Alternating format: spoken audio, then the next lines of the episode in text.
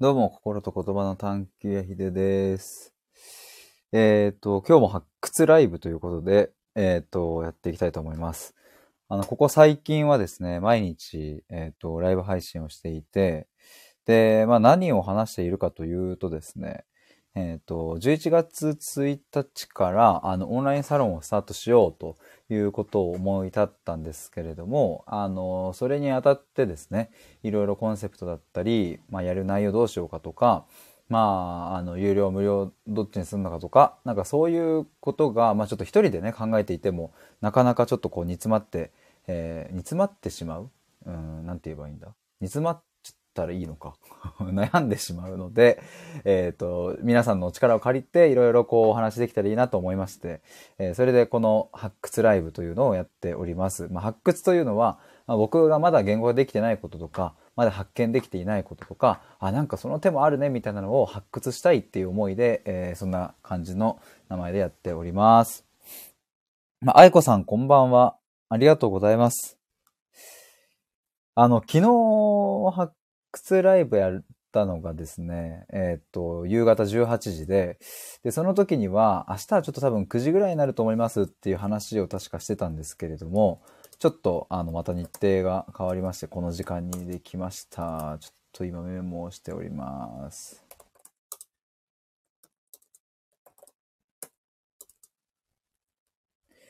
一応今、あの、レターの方にも表示していますが、今、えっ、と、アーカイブで聞いてくださっている方はですね、ぜひ概要欄の方を見ていただくと、あの、僕がメモしているものがですね、リンクで見れますので、で、そっち飛んでもらうと、あの、僕が今リアルタイムでメモしているものがそのまま見れるので、もしよかったら覗いてみてください。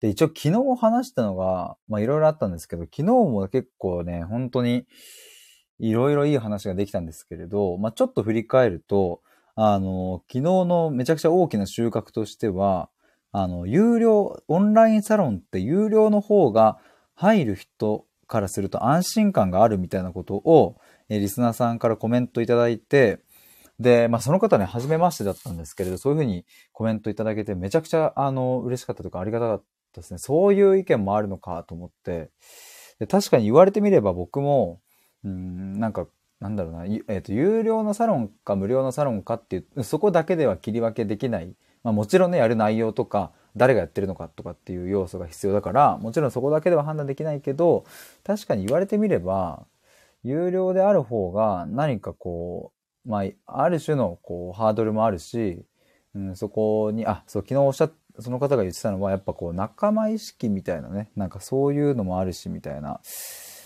と、そうそう、昨日メモしていたのは、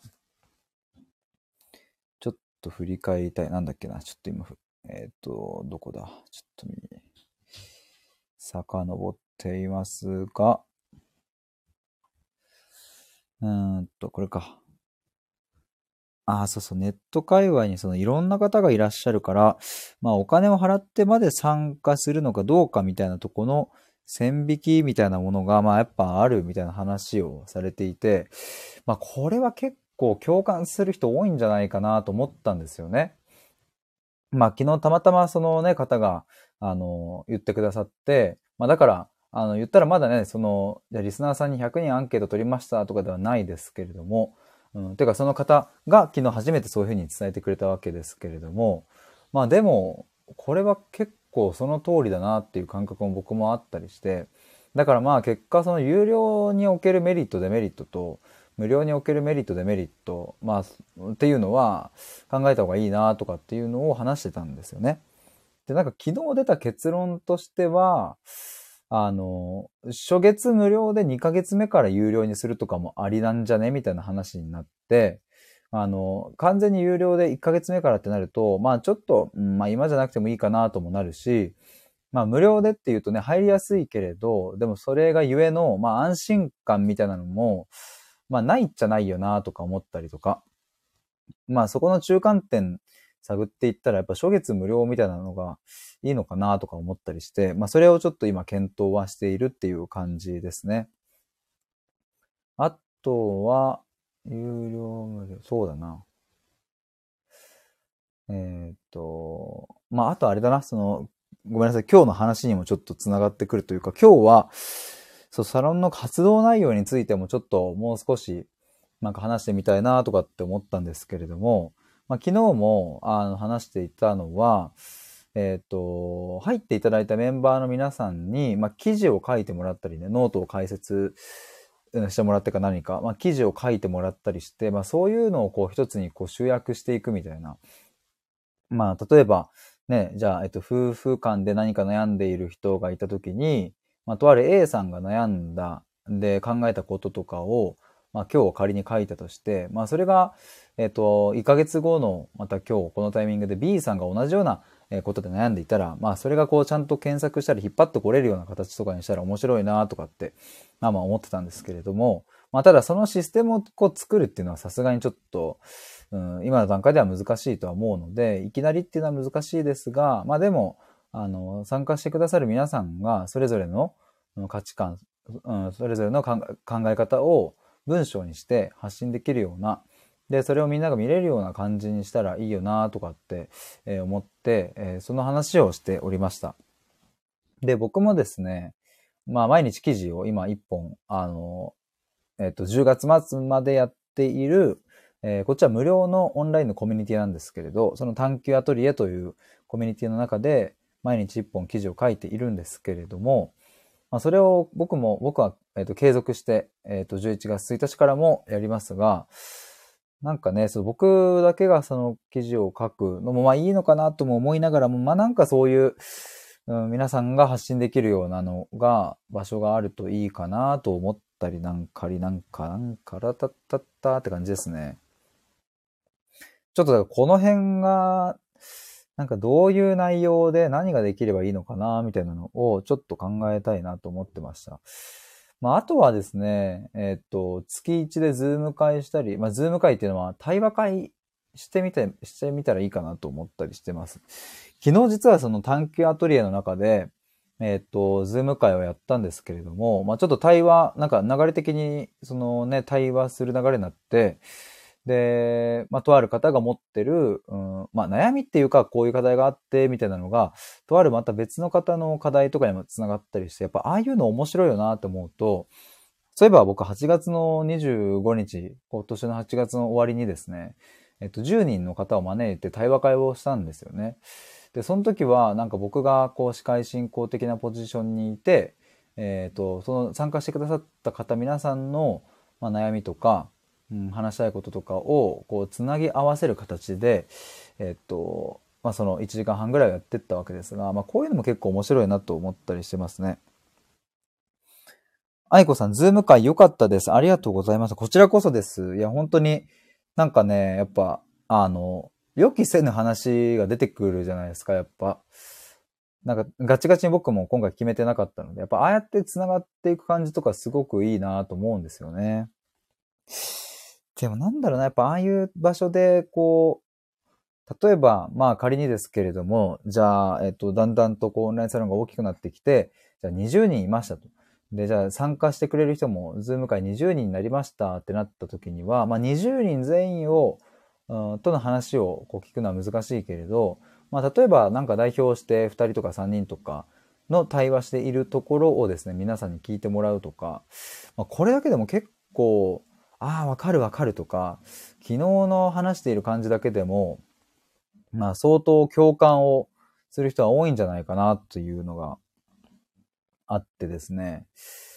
うん、昨日はですね、こう自分の、うん、対話するときとかね、まあ友達と話すときとかに、まあどこまで自分は相手に踏み込むのかとか、どこまで踏み込ませるのかとか、そもそも踏み込みたいと自分は思っているのか、踏み込みたいと思うのであれば、どうして踏み込みたいと思うのかとか、踏み込まれるのが嫌なのって一体なんでなんだっけみたいなところを、なんか結局そんな話になってって、まあ、ここら辺って、うん、えっ、ー、と、家族関係、まあ、親子関係にしても、夫婦関係にしても、恋人関係にしても、うん、同僚の関係にしても、上司との関係性にしても、まあ、普遍的にこれはなんかどこにでもあるような話というか、うん、親にはえっ、ー、と、心を開けるけど、友達には心が開けないとかね。まあその逆もしかりとか。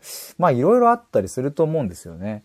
まあそういうのをこう、人数が増えたとて、えっ、と、まあ、聞くだけでももしかすると何かヒントをつかめるようなものになったりするんじゃないかなとかって想像したりしております。愛子さん、顔を見て話せるのっていいなと思いました。いいっすよね、やっぱね。そうなんすよね。なんか、そう、だから僕もね、あの、やっぱ、あの、基本的にずっとこう、スタイフで、まあ、声だけでね、やってきて、まあ、配信っていうのは、あの、まあ、そもそもね、僕もこう、もともと配信とかをしていたわけじゃないから、初めてオンラインで、オンラインっていうか、なんて言うんだ、ライブか、ライブ配信っていうのをこう、まあ、生まれて初めて去年、まあ、ちょうどこのタイミングくらいでやったわけですけれども、まあ、そこからずっと声でやってきたんですが、まあ、やっぱり顔を見てお話できると、リアクションもわかるし、うん僕が今どんな表情をしているかみたいなのも伝わる方が僕はやっぱ話しやすいなっていうのもあったりしましたね。まあなんかよくスタイフのコラボのするときに相手にお伝えすることはあるんですけれど、今めっちゃニヤニヤしてますみたいなのを、まあ、言葉で言ってるんですけれど、あの、そう、楽しくなってくると、やっぱこう、口角が上がってきたりとかしますけれど、やっぱそれって音声だけだとなかなか伝わりづらかったりもするから、まあやっぱ顔見れてるといいですよね。お互いに安心感があるっていう。だからそれをまあ、あの、オンラインサロンっていうクローズの場所だからこそ、みんな顔を出してできるようになったらいいんじゃないかなとも思ったりしてます。なんかね、いや僕もね、あの、言ったらそんなにこう顔出しバンバンして、えー、インスタやら YouTube やらをバンバンやろうというのは、まあ今はね、そんな風には思ってないんですよね、なんか。まあいずれやるかもしれませんが、まあ、やっぱでも本当にクローズの場所で、えっと皆さんと深い対話ができる。で、まあ、あのその時にま顔出して話すっていうのができたらいいなとは思っているんですけれども、愛子さん、昨日の話はまだまだ話せそうでしたねって。いや、本当に、あれは多分永遠といけちゃいますね、なんか。やっぱね、あの、そう。僕もそのね、いろいろ人間関係とかで、まあ、初めましての段階で結構オープンでいけるような相手もいれば、全然こうね、心の扉を30枚ぐらいこう閉じ切っているような相手もいるし、僕がね。まあ、基本的に僕は閉じてる状態からのスタートなので、うん、まあ、開けて待ってるということはないんですけれども、まあ、とかって話しながら結局じゃあこの扉を開けるとか開けないとかいう時のそれって何なんだろうとかっていうのをこうみんなで一緒に考えてみたりしたいですね。そういうのやりたいな。なんかそもそもみたいなところやっぱ考えたいんですよね。だからこう自己開示するのが難しいと言っている時の自己開示って何を指しているんだっけっていうこととか、なんかそういうのって、あの、実は結構置き去りにされているんじゃないかなという感じもあってね。あ、ててさん、こんばんは。どうもどうも。連日ありがとうございます。今日はですね、あの、サロンの中でどんな活動をしていこうかな、みたいな、ちょ、ちょっと活動内容寄りの話を、あの、しているところでした。あててさん、どうもどうも、と。僕、どうもって昔、前から結構ね、どうもどうもよく言ってるなっていう。前、なんかそんな話したな。愛子さん、私は昔オープンすぎたので、今は閉じまくっててバランスが難しいですね、と。いや、そう、そう、なんか僕もね、だからね、この、このバランス感覚みたいなのを、結構探りたさはあるな。ちなみにテテさんの HP と MP がこれ0ポイントになってるんですか今？青、青いやつとかが消えてるので。ちょうど金曜日ですしね、今日ね。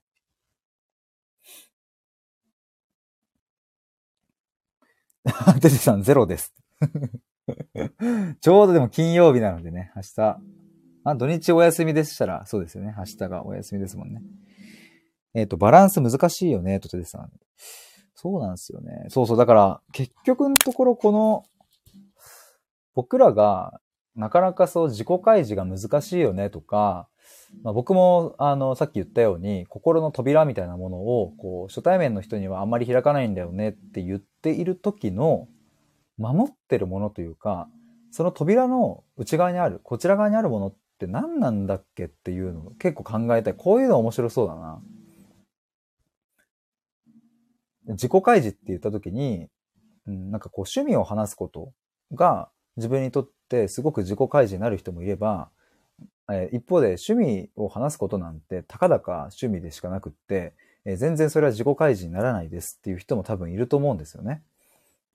うんまたちょっと別の例を言えば、例えばなんかこう深いとこの価値観、なんかこう、うん、じゃあそうだな、まあ、今後、僕だったらまあ結婚はしてないので、結婚するのかしないのかと、子供が欲しいのかどうなのかとか、みたいな、そういう、うん、なんか人生のライフスタイルとかそういうところに関わることを話すことが自己開示と捉える人もいれば、うん、それこそ別にそれって別になんか普通に、え、なんか自己開示とかじゃなくて割と話すよねみたいな人もいるし、だから、結果、その、どういう、何を話したら自己開示でとか、とか今話してて思いましたけど、話す内容じゃなくって、うん、何か、心の何かこう、マインド的なものが切り替わる瞬間があるとすれば、それがパチッと切り替わった時に自己開示というものが行われるのかとか、なんかその辺とか面白そうですよね。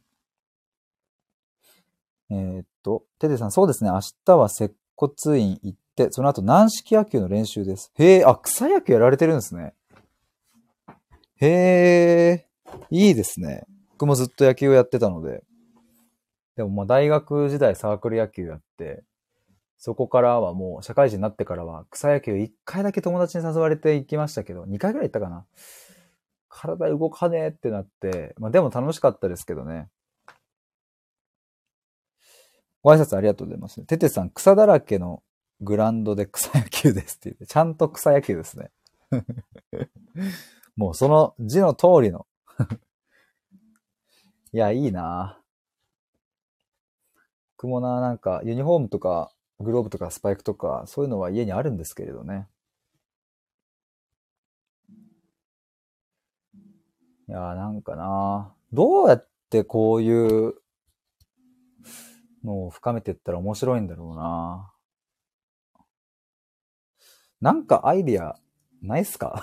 なんか むちゃむちゃ他力 アイディアを他の人に求めるっていう。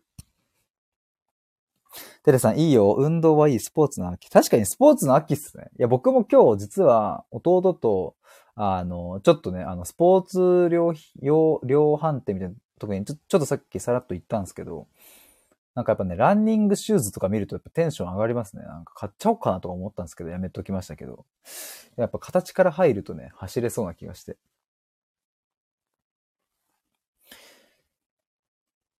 いやーなんかちょっと案、アイディア、ちょっと、アイディアをいいのなんか ください。テテさん、営業してても自己紹介は挨拶がてら趣味とか話しますね。確かに。確かに僕も営業、社会人1年目入った時はもう、ガリガリ、ガリガリじゃねえな、ごつ、ん？擬音語を忘れた。あ、ゴリゴリの営業って言おうとしたのかなガツガツとガリガリとゴリゴリとなんかいろいろ混ざりましたけれど。なんかまあ、営業やってたんですけど、確かに、趣味とか話しますよね。熱血営業。いや、本当に。いや、でもね、もう大変だったなと思いますけれど。あ、ようさんこんばんは。待ち合わせまでありがとうございます。あれですね。花金だから何かご予定がある感じですかね。ありがとうございます。テレさん出身とかね。そうですね。出身とか。そうなんですよね。あ、でもなんか今ちょっと話してて思いましたけれど、なんか僕がやりたいことというか、あの、そうそう、サロンの中でもそうだし、なんかやっぱそういう、うん、属性とか、今、どんな仕事をしているのかとか、っていうことが、かん、いや、関係ないって言い切るとまたちょっと違うかもしれないですけど、関係ない話をしたいっていう。あのー、8月25日にやった、心と言葉の探求対話会っていうのをやったんですよね。その時には、まあ、えっ、と、副題として、生きる意味について考えるっていうふうに、あの、まあ、問いを立てたんですけれども、あの、その時には、あの、最初、最初にもちろんこう、一言、一言自己紹介みたいなのはいただきましたけれど、別にその、よくあるあるの、まあ、今こんな仕事をしていてとかっていうのは別に言わなくていいですというふうな感じで、まあ、ここに集まったっていうことは、つまり生きる意味について考えたいというところの共通のモチベーションというか、共通の、うん、まあ、えっと、思考性を持った人たちが来ているわけだから、言いたい人は別に言えばいいと。別になんか言わなくていいと思う人は言わなくていいということで、まあ、始めて、えっ、と、まあ、ぶっちゃけですね、あれは本当に僕すごい良かったなと思うんですよね、あの対話会。やっぱ90分で、うんと、言ったらですね、その、表面的な自己開示なんかせずに、一気に深いところにグッと入った感じがして、まあもちろん人によっては、あの、そうじゃなかったっていう風な感想を持たれる方もいるかもしれませんが、まああの時のこう感想を、まあアンケートを見させていただく限り、やっぱあの90分で作り出せたものっていうのはすごく、すごく深くて、うん、ある意味では非日常的な瞬間だったんじゃないかなとかって思ったりしますね。えー、っと、でですね、相手との共通項を探しますね。あ、確かにそれありますね。難しい話をするときに相手のわかる世界で例えたりしますよね。確かに確かに。あ、ようさん参加したかったとありがとうございます。テレさん、例えばチーズケーキに例えるとっていう、あ、これは何か実体験がありそうですね。チーズケーキに例えた。ようさん、人数多くて楽しそうだからやめとこうっってなったっていう。あ、そう、人数が多くて若干、あの、ちょっとうってなる感じってことですかね。僕も人数多いとね、やっぱね、僕参加者側だったら多分ね、僕も苦手なんだよな。ちょっとでもそうだ。あのー、そう。なんか今やっぱこの対話、心と言葉の探求対話会が割と超ヒントになるような気がしてるわ。ちょっと、その時のアンケートを見返してみたいと思います、今。えー、テテさん、いや、昨日のテレビで長澤まさみが言ってたネタ。長澤まさみさんが言ってたんですね、これをね。ちょっとま、え、これ、あれかな、心と言葉の探求対話会の、ま、アンケートを取らせていただいたんですけれども、一応ですね、僕のウェブサイトに掲載させてもいただいてもよろしいでしょうかというのも、あの、確認は取っていて、えっと、ご回答いただいた皆さん全員大丈夫ですというふうにいただいたので、えっと、まあ、今ここで話しても特段問題ないかなと判断してちょっと話したいと思います。えー、っとですね、心と言葉の探求対話会にご参加いただきありがとうございました。ぜひ感じたことを率直に書いていただけると嬉しいですという質問項目を、えー、と、設けまして、そこに書いていただいたことをちょっと今、うんと、ピックアップしながら読んでみたいと思います。これね、あの、すごい、あ、ごめんなさい。勝手に興奮して、あの、これ僕すごく、あって思ったんですけれど、えとある方がこんなことを書いてくれてます。えー、っと、まあ、率直に感じたことですね。感想について。えー、っと、皆さんが持っている心のささくれのような波立ちを感じられる貴重な時間でしたって書いてくださった人がいて、なんかすごい、この表現がまた、なんか、えー、って、すごい何この、心のささくれのような波立ちっていうね、と思いましたけれども、まあその方が言わんとしてることは、まあその正確に僕は全部捉えられないとは思いますが、でもそう、心のささくれみたいなめちゃくちゃヒットして、なんかね、ささくれってやっぱ痛いけど、忘れてる、なんか今 声高くなった。忘れ、忘れてると、ささくれ忘れてると、別に支障はないですよね。普段の生活に。ただ、手洗う瞬間、食器洗う瞬間とか、あ、痛いなって、また思い出すとか、かそれが心のささくれみたいな表現がものすごくこう、しっくりくるというか、でも、ささくれがじゃあ、えー、これから一生自分の指先にあったらやっぱり嫌だからケアはしたいですよねっていう。まあこれは心も同じだなとかって思って、これはね、すごくね、なんかすごく嬉しい感想をいただいたなって思いますね。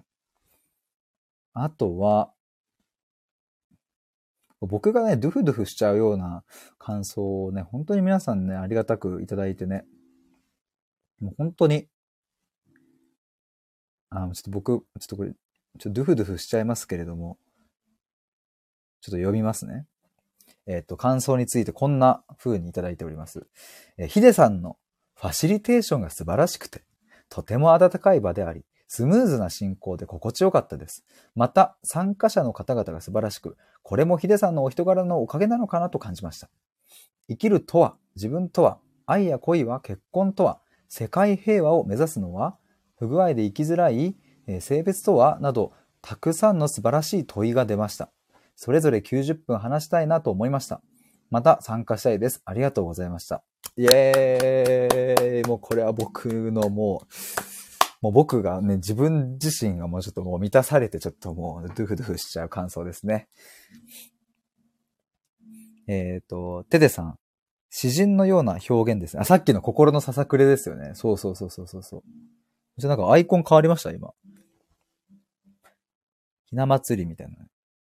最高の褒め言葉ですね。いや、本当に最高の褒め言葉です。最高の褒め言葉を今、改めて読むということをね。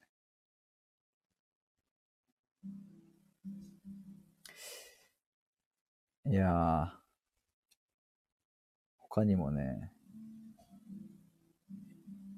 あとは、あ、でもそうそう、ちょ、ちょっとこの今読んだところ、生きるとは？とか自分とは？とか愛や恋は？とか結婚とは？とか世界平和を目指すとは？とか不具合で生きづらいとは？とか性別とは？とかっていう問いが、まあむっちゃ出たんですよ。もうこれ何をしたかっていうと、あの、まず、うんと、ズームにこう皆さん集まっていただくじゃないですか。で、あ、どうもどうもっていうご挨拶をして、で、えっ、ー、と、まあ、ちょっと最初この対話会の趣旨みたいなのを僕から説明した後にですね、皆さんが今感じている問いとか、あ問いというかその悩みとか、これをね、せっかくだったら一緒に考えたいっていうことをちょっと聞かせてくださいっていう、つまり最初にネタ集めをしたんですよね。で、僕の想定では、あの、10人の中で多分ね、3人とかぐらいがネタを出してくれるかなと思ってたんですよ。で、そのネタに基づいて対話を展開していこうと思ったんですけれども、あの、本当にありがたいことに全員問いを出していただいたんですよね。だから、あの、そう、僕どうしようかなと思って、その90分、え、実質もうでも60分くらいか、の中で全部の問いを扱うっていけるかなと思ったんですけれども、でも結果的に全部を総なめする形で、えっ、ー、と、すべてを拾いながら、でも、うんと、じゃあここまではこの話で、じゃあ次の問いに移りますとかではなくって、深掘りして深掘りして深掘りしていった先に出てきた、なんか抽象的なものとかが、が、あれ？これってもしかして〇〇さんの問いにもつながってそうですね？っていうことで、そっち側にこう、あの、対話を展開していったりとかをして、だからこれがすごくね、僕は楽しかったし、うん、それこそこう、自分とは何かっていう問いと、愛とは何かっていう問いと、世界平和を目指すのはっていう問いと、そこが、実は結構深いところで繋がっているっていうのを見れたっていうのは、まあ超楽しかったですね。なんか本当に。あいこさん、ご飯の時間になったので失礼します。ということで、ありがとうございました。ててさん、いただきます。違った、いってらっしゃい。ということで、むっちゃ腹減ってきた、今。急に 急に腹減ってきました。も、もちゃさん、ホッケ焼きが上がったので、こんばんは。逆に、ホッケが焼き上がったので、こんばんはということで、ありがとうございます。ホッケむっちゃ好きです、僕。ホッケうまいっすよね。僕、魚で好きなのはホッケ結構割と、割とナンバーワンに近いかもね。焼き魚系で言うと。まあでも最近ね、なんか好きになってきたな、いろんな魚。サンマ、アジとかね。アユの塩焼きとかも好きだな。やっぱめっちゃ腹減ってきた。えー、もちゃさん耳だけ聞いてました。ありがとうございます。対話会の話めちゃくちゃ興味ありました。本当ですか？ありがとうございます。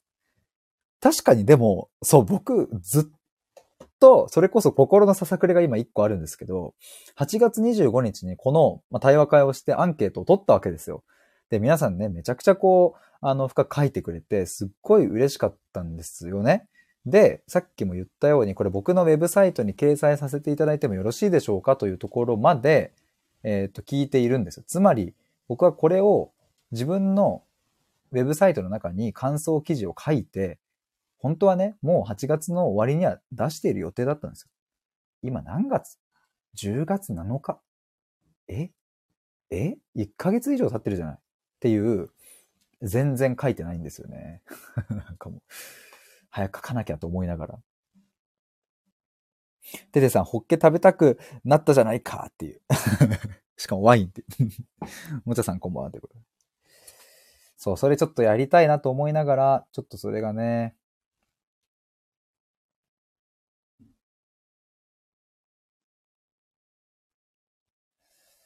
うーん。っていう感じですが。あ、ようさん、ひでくん、皆さんまたい良い夜ありがとうございました。ご予定の前に。もちゃさん、クローズドの場所が暗幕で囲われていると、えー読み方合ってますかね、これ。暗幕であるっていうかな。ちょっと入りづらいけれども、ちらっと、えー見えてると中が気になると思います。確かにね。ですよね。ちょっとだからせっかくだからでもこの対話会の話とかも、まあなんか今、この流れでちょっともう少ししたいなと思うんですけれども。えーっと、まああとは、そうだな。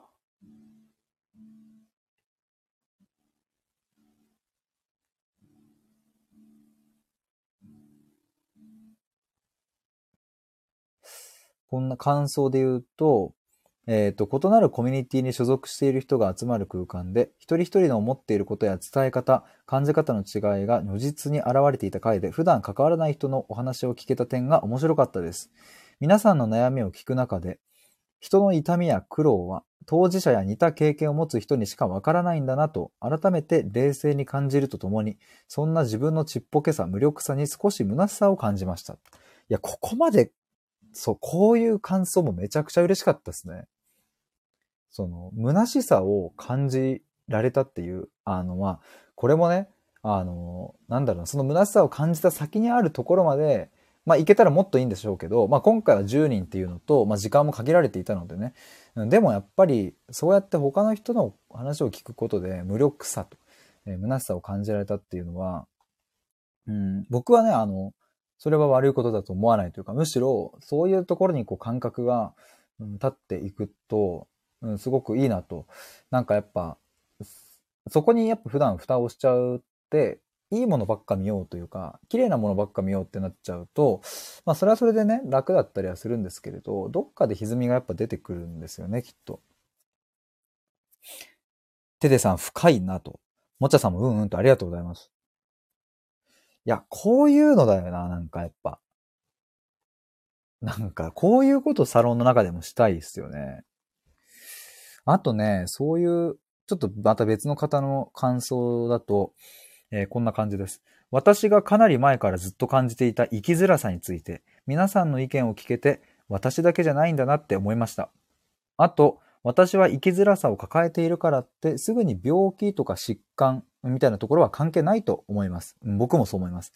えーでね、えーっと、そして今後も生きづらさと向き合わなきゃならないとき、やはりカウンセリングや皆さんと対話をする中で、えそれが自分を救える方法につながるし、え相手をも救うきっかけになったら嬉しいなと思いました。というふうな感想をいただきました。本当ね、まさにと思うんですよね。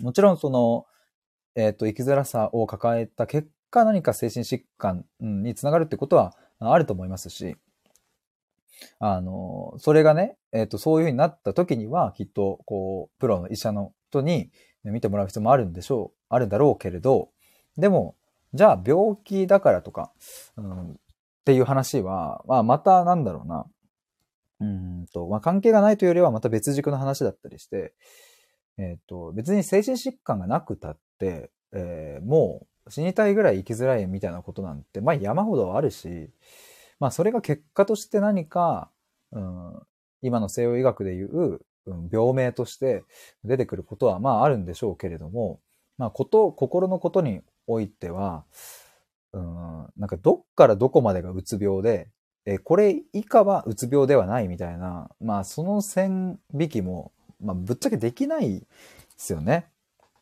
まあ僕の母親のように、例えばこう、癌っていうものは、あの、明らかに、うん、その CT というかあれを見ればわかるし、検査をすれば数値がおかしいということはわかるから、まあそこはもう体、身体的な、えっ、と、何かこう不具合が生じてしまっているということは、まあ明らかであって、うん、まあでもこれも突き詰めていくと心につながってくるっていうこともまあありますが、まあでも癌には癌の、うん、と治すお薬があったりする。まあ、ただ心のそういううつ病だなんだのっていうのは、まあ必ずしも、うん、薬で全部治るかというとそうではないし、まあむしろ薬ではないところに、うん、本当の意味での解決があったりしてっていう、ここはだから非常になんか大切なところですよね。あ、ネイキさんこんばんは。もちゃさんとネイキさんが 久しぶりですね。お互いにこう興奮し合うという構図が。ねっちゃんもちゃさんって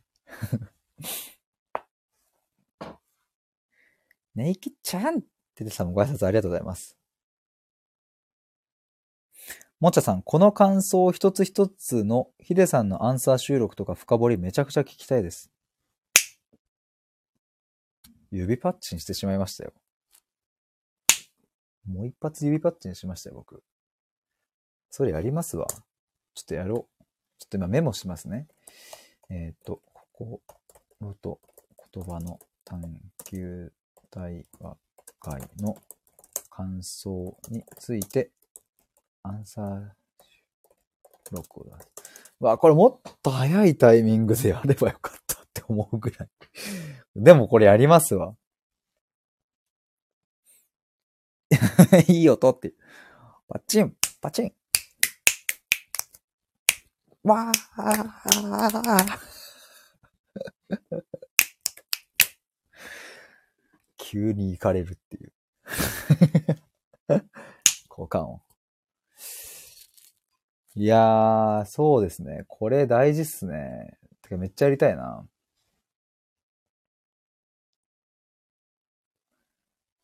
ああ。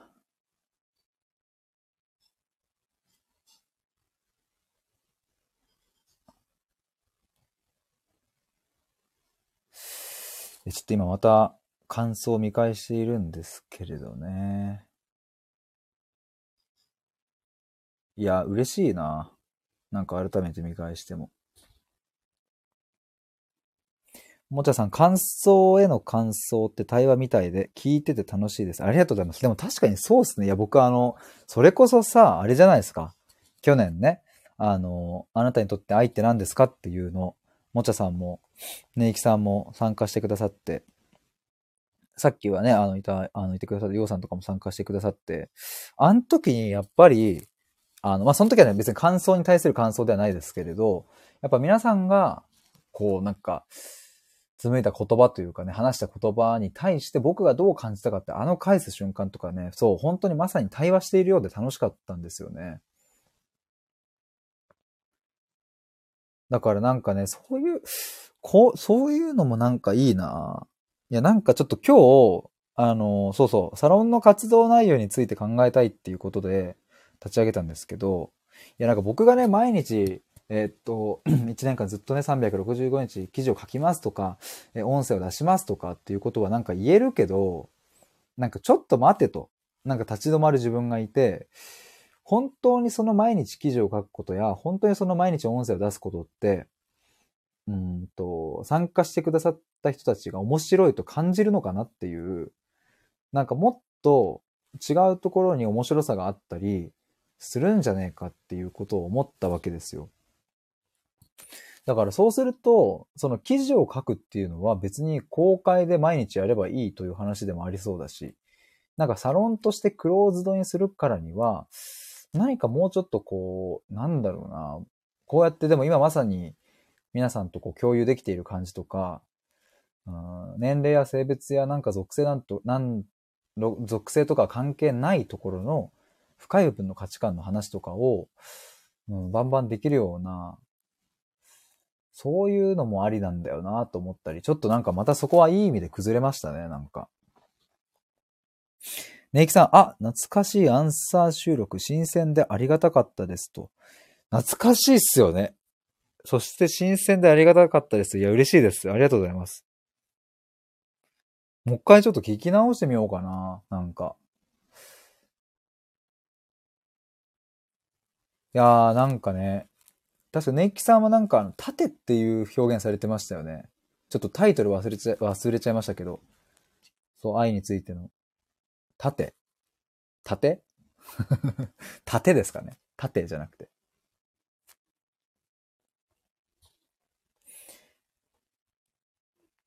テテさん、縦、あ、そう、それですね。縦。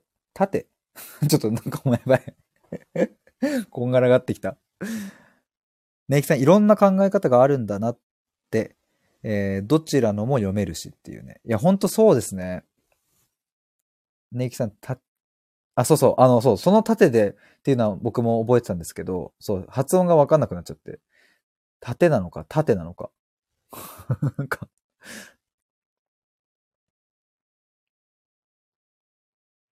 もちゃさんの、ああの、愛についての収録は確か、あれですよね。大好きって言いたくなる気持ちでしたっけ？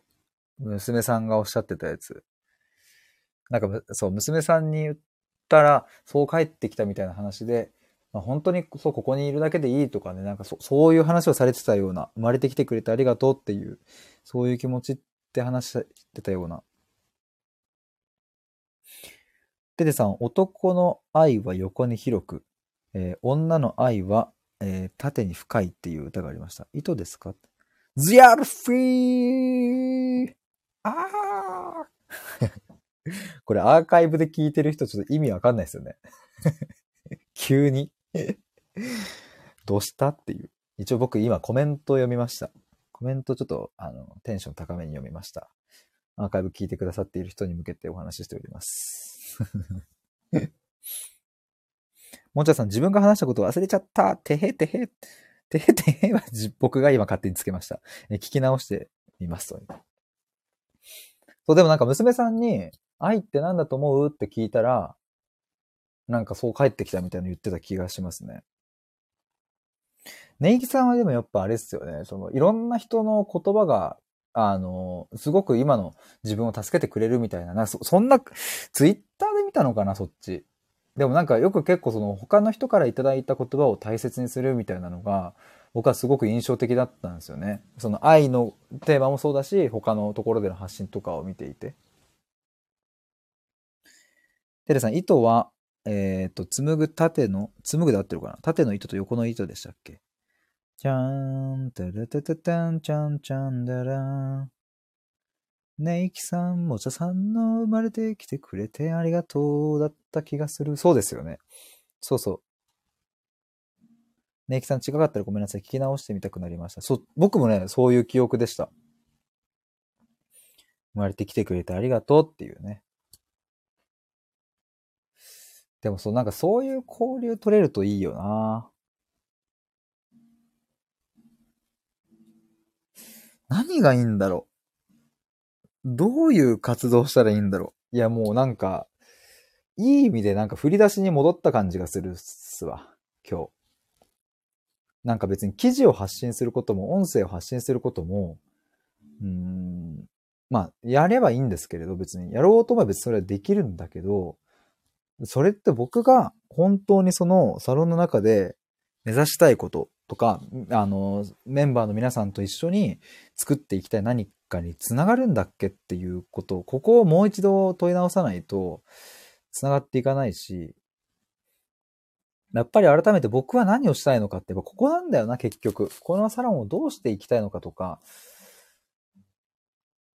でもなんかな、今話してて思ったけど、そんなに難しく考える必要もなさそうだな。なんか、シンプルにみんなで一緒に探求したいんですよね。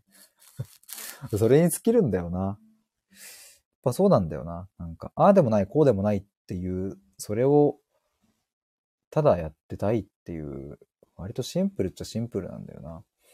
で、ああでもない、こうでもないっていうのを、まあ僕一人でもね、こうやって配信しながらもできるけれど、みんなで一緒にやった方がいろんな脳みそがあって、えーいろんな、まあ、いろんな脳みそがあって、いろんな視点があって、これいつも脳みそって言っちゃうんですけど、まあ、いろんな視点があって、盛り上がるし、やっぱ僕一人じゃ到底ね、その、なんだろう、もう、あの、範囲が狭いというか、届かないところがあるので、考えもつかないところがあるから、だからやっぱり皆さんと一緒に考えたりしながら、あ、そういう、愛、愛ってそういう表現もできるんだとか、自信ってそういう風にも捉えられるんだ。自己肯定感って、あ、なるほどね、みたいな。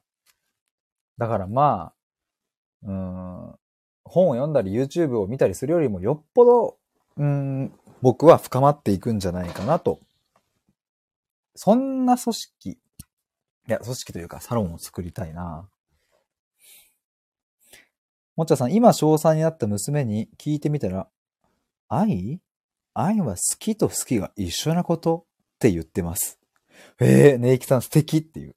もちゃさんね、びっくりです。いろんな脳みその集会所。そう、いろんな脳みその集会所なんですけれど、ちょっと待って、この、今娘さんのその表現にちょっと、もう一回言っていいですか？今、アーカイブで聞いている皆さん、ちょっとも、もう一回言いますよ。小さんの娘さんが、愛とは何かっていうところについて何て言ったかというと、愛愛は好きと好きが一緒なことだそうです。こんな答えをあなた出せますか？今聞いているそこのあなた。びっくりですよね。愛が好きと好きが一緒なことだって。だって。わあ、言えないわ。そんなこと言えないわって思っているそこのあなたぜひ、僕のオンラインサロンへ なんちゅう勧誘の仕方 ててさん、相思相愛ってことかなっていう。もちゃさん踊りながら言ってますっていう。ててさん出せないなーっていう。ネイキさんかわいいって。踊りながらこれ言ってるの天才ですね。フォンフォンフォンフォンフォンフォンフォンあの、もう一度あのアーカイブ聞いてる皆さんに説明しますが、これは今、ネイキさんが打ってくれたコメントを僕が丁寧にこの効果音付きで言っておるということですね。大事なポイントです。僕が急に言ったわけではありません。もちゃさん、あんまり深く考えてない感じがっていう 最高の。あ、いいっすね。これでも誘い文句にいいですね。そこのあなたって。ネイキさん、アーカイブの皆様困惑させてごめんなさいと。ネイキさんから謝罪が入りました。アーカイブの皆さん、ちょっとぜひ、あの、許してやってください。人事っていう。もちゃさん、ねっちゃんはフォンフォン係。フォンフォンフォンフォンフォンフォンフォンフォン。これ好きなんですよね。フォンフォンするさ、いや、その効果音ちょっと、スタイフのお問い合わせにちょっと連絡したいな。僕とネイキさんで連絡すれば、ちょっとあれ、二人言ってるぞみたいな。ちょっと運営側にさ、ちょっと連絡しませんかこのフォンフォンフォンフォンフォンフォンをどうか入れてくださいと。ポチッと押した時にこれが鳴るような仕組みをどうか作ってくださいっていう。考えてないからこそ直感的で響く。そうなんですよね。もちゃさん、テテさん、我々も加勢しましょうっていう。ネイキさん、フォンフォン係で、ぜひ今後もよろしくお願いします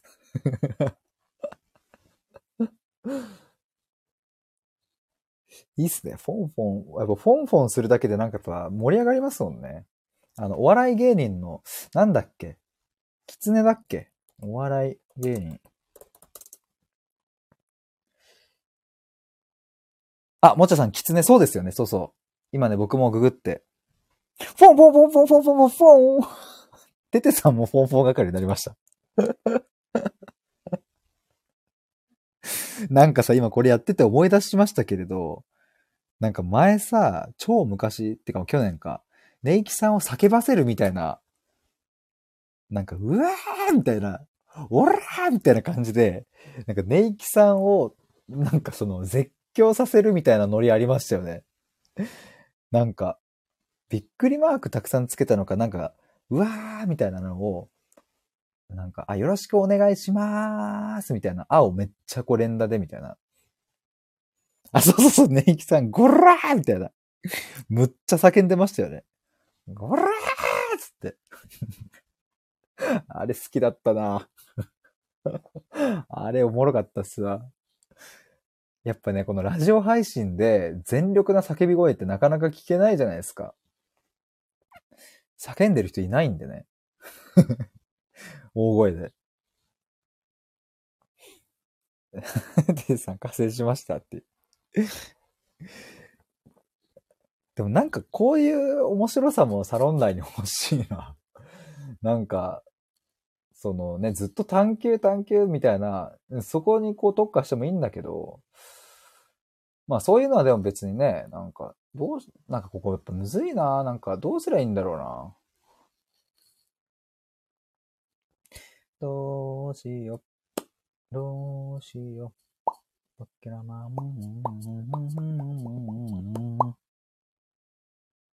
テテさん、ネイキちゃんいればできますよって。もちゃさん、何をクローズドにしたいのか。いや、確かにね。いや、僕今日の冒頭にもその心の扉をオープンするとかって何をもってオープンなのかとか何をもって閉じるなのかとかって言ってましたけれど、確かにね、何をクローズドにしたいんですかね。ネイキさん、ヒデさん直近でなくて大丈夫なんですけど、お時間ある時にコラボしていただけませんか？ふわんふわんふわんふわんぜひぜひ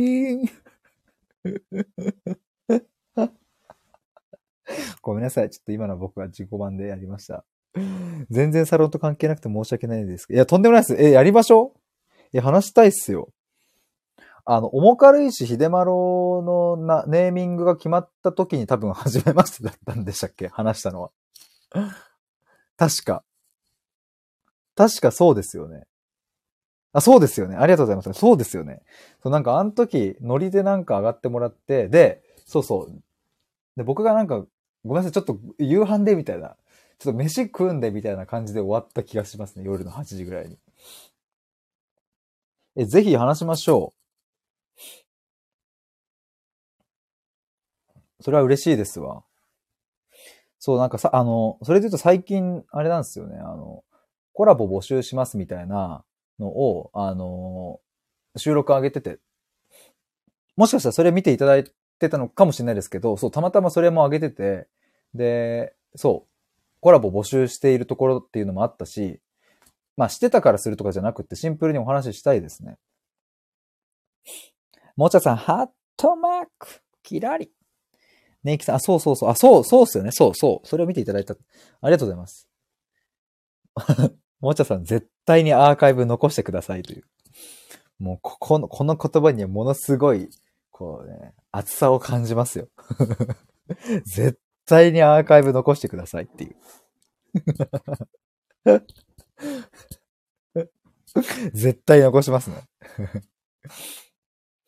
めちゃめちゃ熱望していただいて。ネキさん、僕ね、いつでも大丈夫なので。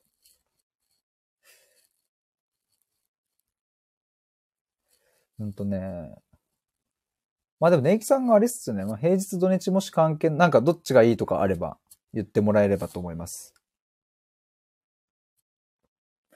ただ、来週の平日は、そこそこの夜、来週月曜はですね、KT さんとコラボ、11日はフガさんとコラボ、え水曜日はちょっと定例の夜ミーティングがあり、の13日は、えーっと、あ、僕今髪を切ってもらっている、まあ親戚なんですけど、その人とご飯があって、あっていうのと、金曜ももしかしたらよ、あ、金曜はいけるかな。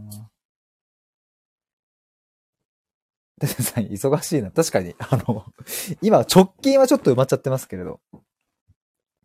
ネイキさん、レターで大丈夫ですか ?DM、あ、DM の方がありがたいっすね。そう、ちょっとレター僕ね、あの、そう、毎日チェックできてなかったりするので、と、ちょっと、そうそう、あの、日程送ったり、調整するの DM の方がありがたいですね。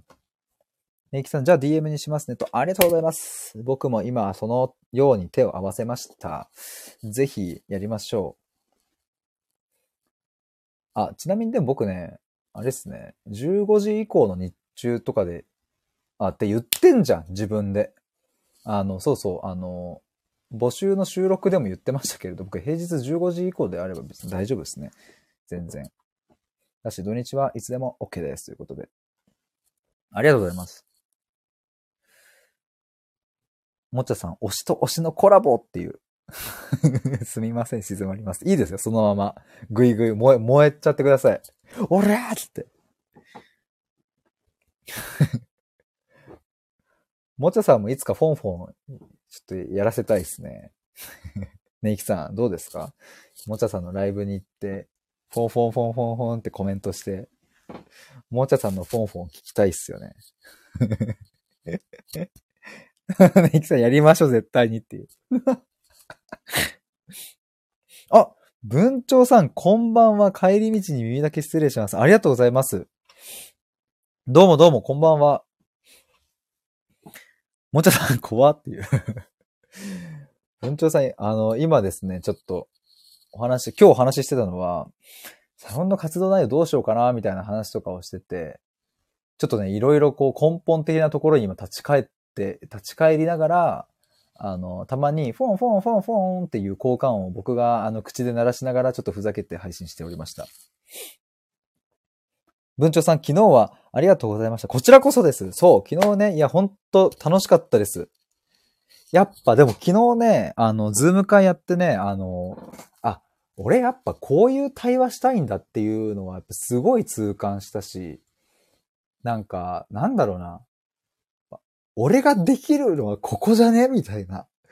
ああ、言ってしまったと思いながら、でも、うん、なんかね、僕ができる、同じように、こうして対話をできる人はいるのかいや、これは俺の力だ すいません。ちょっとふざけましたけれど。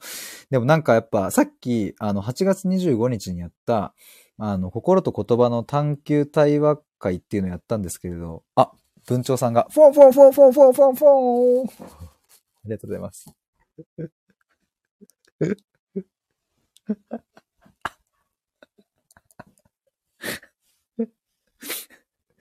しかもさ、今、結構まあまあデカめな声で言っちゃって、多分おそらくね、多分ね、たまたま弟がね、今僕の部屋の前通りかかったっぽくって、多分聞かれたな、今。やったな。これ、ライブ終わって、弟になんかめっちゃニヤニヤされそうですね。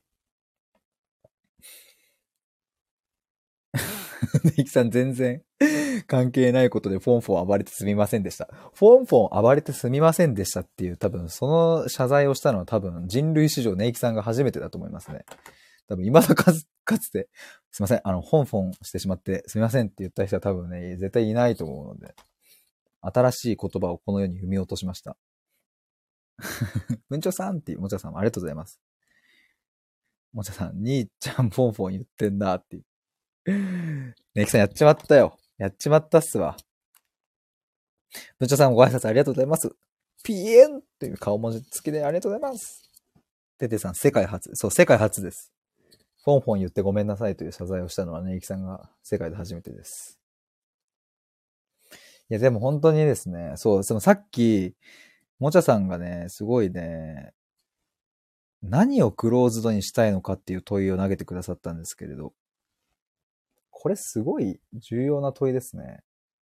ちょっとメモしとこう。何をクローズドにしたいのか。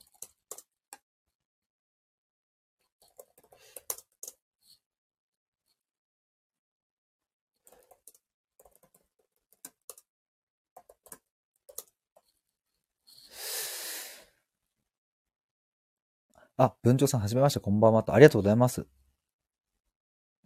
えー文鳥さん、それめっちゃ大事ですね。と。そう、そうですよね。何をクローズドにしたいのか。クローズの、クロー、クローズドっていう言葉、噛んじゃうな。クローズ、クローズドにする意味って何だろうっていうところとか、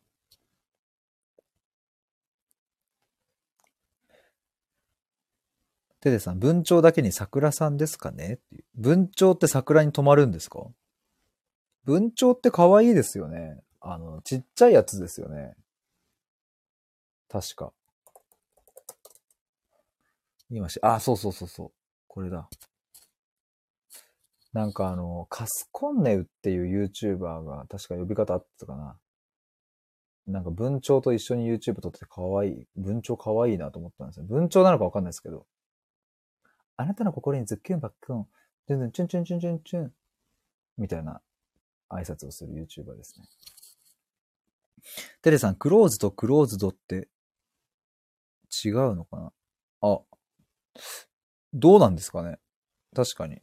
あれか、でもその、過去形の、あれか、なんかその、あの、ED の部分を発音してるのがクローズドになるんですかね？確かにでもそう言われるとど、違うんですかねクローズとクローズド。確かに、クローズでいいのか。文鳥さん、桜文鳥という種類かな？って。あ、そういうのもあるんですね。テレさん、昔、文鳥と、これなんて読むんですか？都市米を小屋で飼ってた。クローズと、クローズ。クローズ。クローズってそっか、親密なって意味でしたっけ？もんちゃさん、あんまり考えず使ってました。僕もね、でもクローズドってよく言ってたかも。でも、クローズなコミュニ、クローズってその、クローズ。クローズ。こういうのはですね、Google さんを頼るといいんですよね。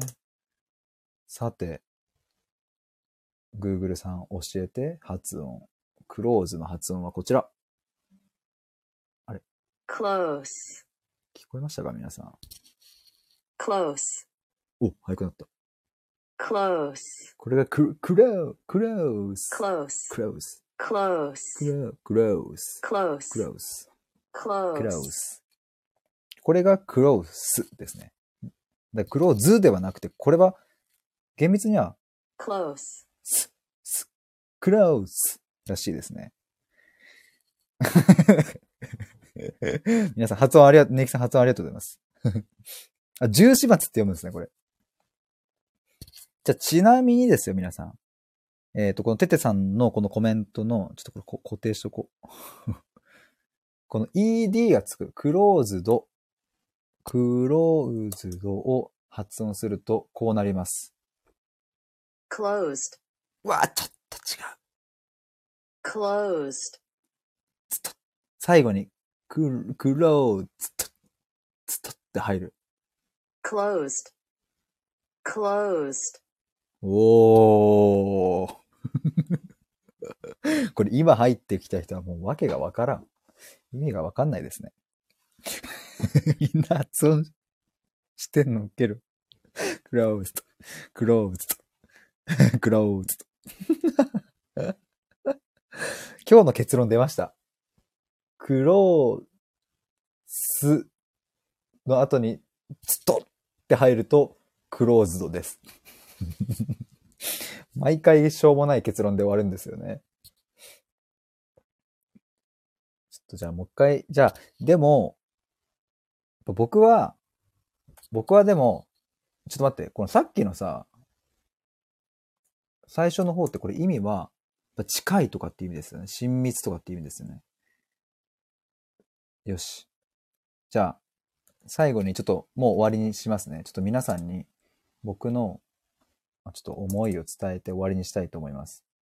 僕は、えー11月1日から作るオンラインサロンの中で皆さんととっても close, な関係を築いていきたいと思いますが、ただ、それというのは、closed, なコミュニティだからこそ成り立つという側面もあるわけです。僕はこの close, な関係性を築くために、closed, なオンラインサロンを作っていきたいと思います。ということで、今回は、えっ、と、発掘ライブ第4回か3回ぐらいですね。皆さんありがとうございました。そして、ネキさん、あの、あれ、DM で日程を調整しましょう。よろしくお願いします。ぜひ、あの、そうそう、僕、今ですね、あの、コラボライブ、収録でもまあどっちでもいいんですけども、とかをちょっとやるっていうのを募集をかけておりまして、あの、ぜひお話ししたいと思ってくださる方、コラボしましょうよろしくお願いします。文鳥さん、Google 先生とのコラボっていう。Google 先生すごいね。これ面白いんですよね。なんかこれ昔もなんかいろんな国の言葉でありがとうをやるとかっていうなんか本当しょうもないことをやってた気がしますけれど。ということで、いや、今日はまたまたなんかすごく、あの、真面目な話から、あの、フォンフォンフォンフォンフォンみたいな話まで、本当に幅広くお話しさせていただきました。まあ、僕はちょっとこの後部屋を出るのが若干ビビりますが、まあ、弟に何て言われるのかなと思いながら、ちょっと部屋を出たいと思います。ということで、最後まで聞いてくださり、ありがとうございました。また、これ毎日ちょっとこの発掘ライブはですね、やっていきますので、ぜひまた皆さんタイミング合うときよろしくお願いいたします。文鳥さん、フォンフォン、フォンフォンフォンフォンフォンみたいな話気になりますっていう。これはあの、またしますね。フォンフォンフォンフォンっていう話します。ネイキさん、フォンフォンで場を崩してすみません。楽しかったです。ネイキさん、今度あの、実際に楽器でフォンフォンしてくださいよ。あの、元吹奏楽部として。もちゃさん、ねっちゃん、フォンフォンコラボしようって。ずっとフォンフォンするっていうね。多分これ飽きてきて、もう面白くないっていうところを過ぎ去った後に、もう一発来る笑いが起きるところまでやったら最高ですね。もういいよっていうところをやっぱ超えてね、フォンフォンした先にやっぱり真のフォンフォンがあるはずなのでね。テテさん、コラボなら生音出せるねっていう。うんうんって。真のフォンフォン。とは。ネイキさん、テーマこれにします？真のフォンフォンとは何かっていう。意味わかんねえって。真のフォンフォンについて話しましょうか。問い。ネイキさん、いいですよ。いやー、最高でしたわ。ネイキさん、対話になります？って。あの、もう任せてください。もう、フォンフォンとは何かっても考え出したらですね、いろいろありますよ。はい、フォンって。ちょっと DM をお待ちしてますというか、ぜひよろしくお願いします。では、以上です。ありがとうございました。フォンフォン。バイバイ、フォンフォン。